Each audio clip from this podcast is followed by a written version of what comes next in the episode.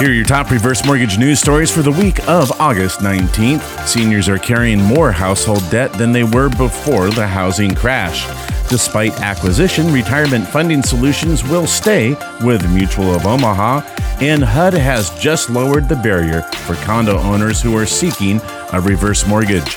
You're listening to the nation's only weekly broadcast for the reverse mortgage professional.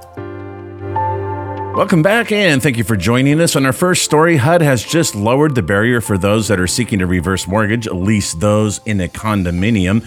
And this has been summarized courtesy of Jessica Guerin with Reverse Review. For over a year, we've had rumors circulating that the requirements would be reduced for condominium owners who are seeking to take out a home equity conversion mortgage.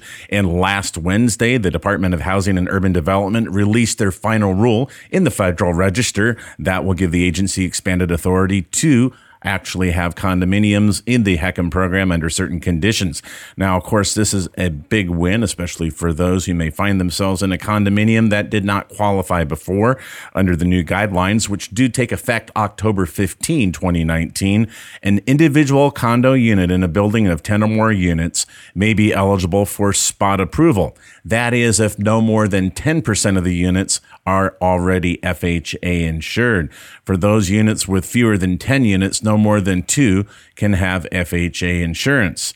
HUD says the rules will allow for the financing of more mixed use projects, stating that the approved projects can now have up to 35% of their square footage dedicated to non residential use.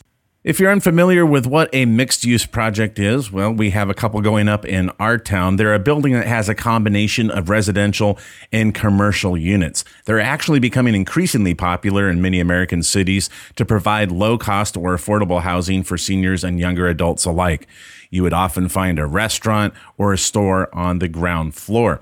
Now, the Federal Register does include responses from industry participants, and one of the most interesting actually speaks to the risk. It says, quote, HUD's rules are too restrictive and should be loosened to allow projects to participate and buyers to have more access to affordable housing. Condominiums are currently the strongest and the least risky part of FHA's portfolio. Yet FHA significantly reduced condo approval since 2009. It does appear the agency was listening, and we have condo spot approvals back. That means the owner does not have to battle it out with their condo association to meet FHA's requirements. The report is actually 124 pages long when it comes to the condo rules. So, again, many thanks to the folks at Reverse Review for summarizing this complex policy change. Our next story comes to us courtesy of Barron's. It says that seniors are carrying more household debt than they did before the housing crash. Barron's columnist Alessandra Malito writes Those who are 70 and older are in double the household debt collectively now than they were during the financial crisis in the late 2000s. $1.16 trillion in the second quarter versus the 0.54 or half a trillion 11 years ago. And many fear those in their late teens to their 20s, or also those in their 30s to 39, are in about the same financial position as those in the older age groups. In other words, housing debt has increased significantly, and mortgages have accounted for most of that across all of the age groups, but especially for those above 40. And we're seeing also some increases when it comes to home equity lines of credit or HELOCs. Those are highest amongst those in their 50s and 60s. There is a silver lining when it comes to home equity loans, and it's this it is little more than one tenth of the total household debt per age cohort during the second quarter of 2019.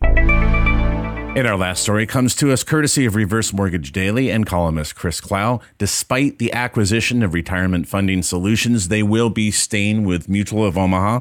Now, if that confuses you, we have a little more detail.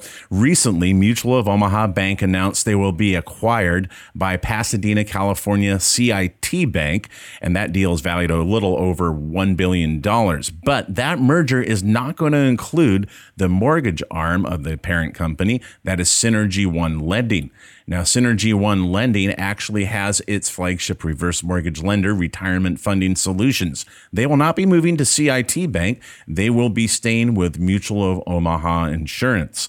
I'm excited to announce that we'll remain part of Mutual of Omaha Insurance, said Tori Larson, who is president of Synergy One Lending. This in an email to Reverse Mortgage Daily. The mortgage business is a strategic fit that aligns with Mutual of Omaha's mission and customer focused strategy. Mutual has chosen to keep and grow the mortgage business and seize the opportunities around building value for our combined customer base. Now, here are some of my thoughts. Staying under the brand of a trusted household name, one such as Mutual of Omaha, has distinct advantages.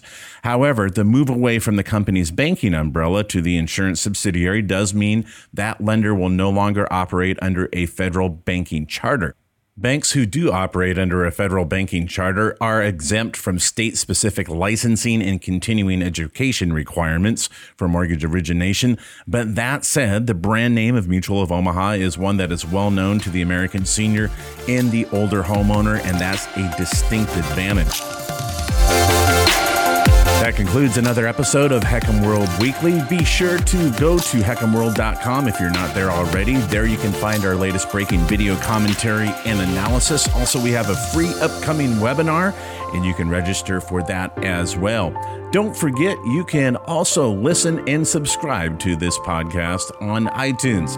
Thanks again for joining us, and be sure to return next week for more reverse mortgage news and commentary.